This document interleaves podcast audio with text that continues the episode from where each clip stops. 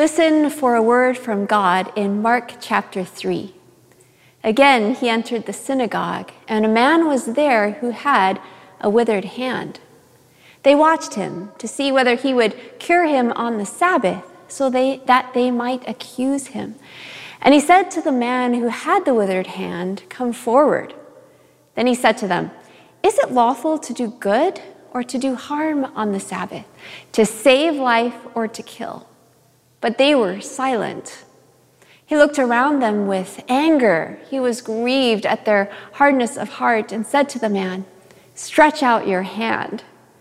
He stretched it out, and his hand was restored. The Pharisees went out and immediately conspired with the Herodians against him, how to destroy him. My husband first asked me on a date after seeing my profile on Adventist Singles. We had met before and lived only four miles apart, but my profile was what let him know that I was available and ready for a relationship. Yes, we are one of the couples who has to give some credit to online dating. If you met or reconnected online, I would love to hear from you in the comments wherever you're watching. Please share the name of your partner and how long you've been together. I'm going to write, my husband's name is Mike, and our five year anniversary is on May 1.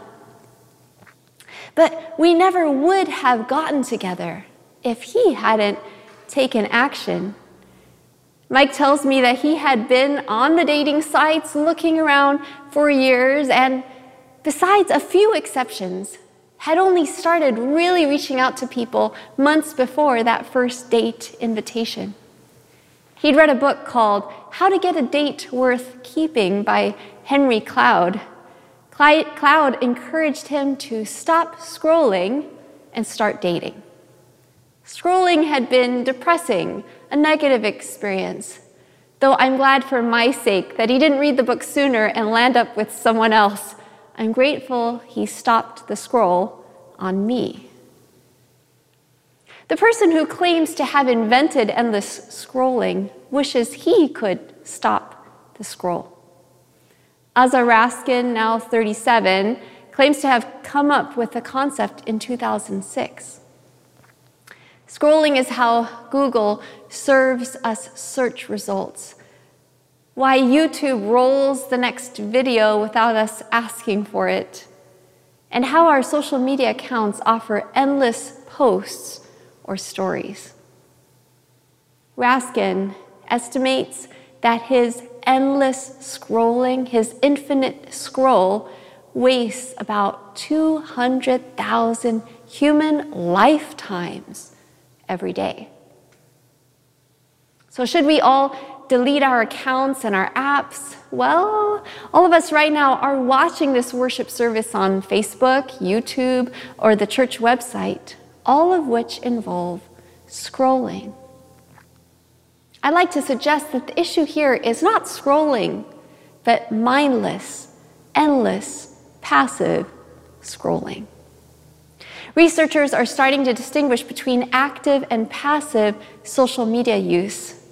In 2015, a study at the University of Michigan found that using Facebook passively led to declines in well being. Passive users, those who scrolled but did not comment or post themselves, felt a lot worse at the end of each day.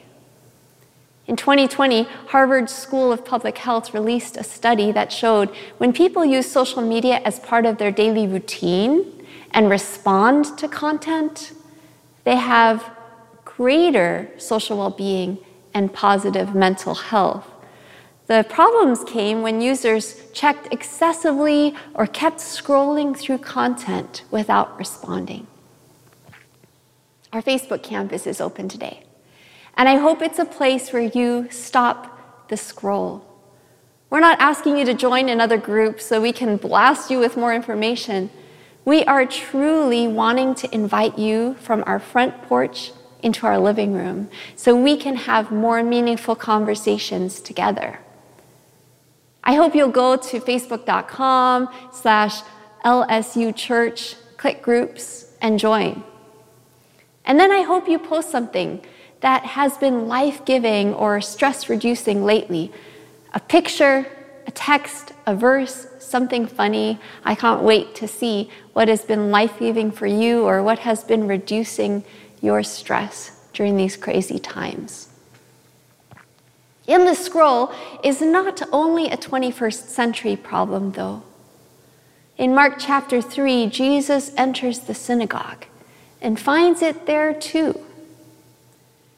In verse 2, Mark says, they watched him. This story is the climax in a series of five stories in which Jesus conflicts with the leaders of his day. In chapter 2, Jesus forgives a paralytic and they charge him with blasphemy. Then he calls a tax collector to be his disciple and hangs out with all his friends, and the religious leaders charge him with keeping the wrong company. Then they notice that Jesus' uh, disciples aren't fasting.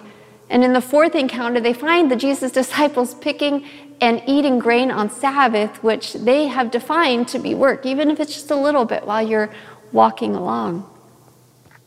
They're watching Jesus now and trying to catch him in further violations. And Jesus, on his part, doesn't shy away from the conflict. He calls a man with a disability to the front. This is intentional, purposeful. The man wasn't waiting in line to be healed. He didn't ask Jesus to be healed. He was minding his own business, attending church. Jesus is clearly making a point. He asks his opponents a question is it lawful to do good or to do harm on the Sabbath? To save life or to kill? They're silent, not a peep. You could have heard a pin drop. No comment. But Jesus, where is the middle ground here? These are such stark contrasts. Uh, would, would not doing good in this situation really do harm? Is there not a neutral does someone's life really need to be saved? No one is dying here, Jesus. If they were, the religious leaders would have agreed. They needed help. The man's hand was withered and had been for a long time. It wasn't life threatening. Or was it? The leaders are silent. They don't answer Jesus' question. And Jesus is livid. Why is Jesus so angry? What's the big deal? Surely this man could wait till the next day to be healed. It's easy at this point for us to think negatively about the Pharisees and forget that they were highly respected lay members who really cared about being wholly devoted to God. Pharisees meant the separated ones, and they, they wanted to safeguard themselves and others from becoming impure and immoral. But a focus on purity makes you look at people as potential polluters. A focus on purity makes you look at other people as potential polluters. They were so focused on all the ways they could go wrong that they missed what needed to be made right. They missed the man with the withered hand. He may not have been dying, but he was in a desperate situation. Christian tradition says this man used to be a mason and lost his livelihood due to this ailment. He needed to be saved from poverty. And there is more at stake here than this one individual. Jesus is using language that echoes with significance. This good or evil, life or death formula would have reminded his opponents, his opponents who likely as part of their training would have memorized the first five books of the Hebrew Bible of the covenant between God and Israel. He was reminding his opponents of some language they would have known very well. Quoting from Deuteronomy 30, verse 15, and then verse 19. Moses had said, See, I set before you today life and prosperity, death and adversity. I call heaven and earth to witness against you today that I have set before you life and death, blessings and curses. Choose life so that you and your descendants may live. One verse before this, in Deuteronomy 30, verse 14, in the Septuagint, this is a Greek translation of the Septuagint, which is, uh, sorry, this is an English translation of the Septuagint, which is a Greek translation of the Hebrew Bible, and I read in English The word is very near thee, in thy mouth and in thine heart and in thy hands to do it. The word is near you, in your mouth, in your heart, in your hands. Jesus alludes to this contrast between the covenant in Deuteronomy and the situation in front of him in the synagogue. The word is in your mouth, yet you're silent. It's in your heart, but your hearts are hardened. It's in your hands to do it, but you refuse. You are the ones with the withered hands. Jesus, full of anger and grief, says to the man in front of him, Stretch out your hand. In those words to the man, the Deuteronomy scholars may have heard echoes of another passage from the law. Every seventh year was a sabbatical. It was a Sabbath year. It was for debt forgiveness between Hebrews. This was meant to prevent the cycle of perpetual debt and slavery, debt and slavery. It would have been natural, though, not to want to lend to someone who may not be able to pay it back especially right before the seventh year, knowing you would likely lose your investment. But Deuteronomy 15, verse 11, talking about this very situation of refusing to lend to someone just before the seventh year, says this since there will be never that since there will never cease to be some in need on the earth i therefore command you open your hand to the poor and needy neighbor in your land Moses says, Stretch out your hand. Jesus is angry and grieved not just because of their lack of concern for this poor man, but for their lack of active Sabbath keeping, their lack of doing good. Not only has this man's livelihood been lost, but the Pharisees' life giving ministry, their hands are withered and they don't even know it. Their learning, education, dedication in this story is furthering the cause of death and not life. They're set, too sure about themselves and their positions.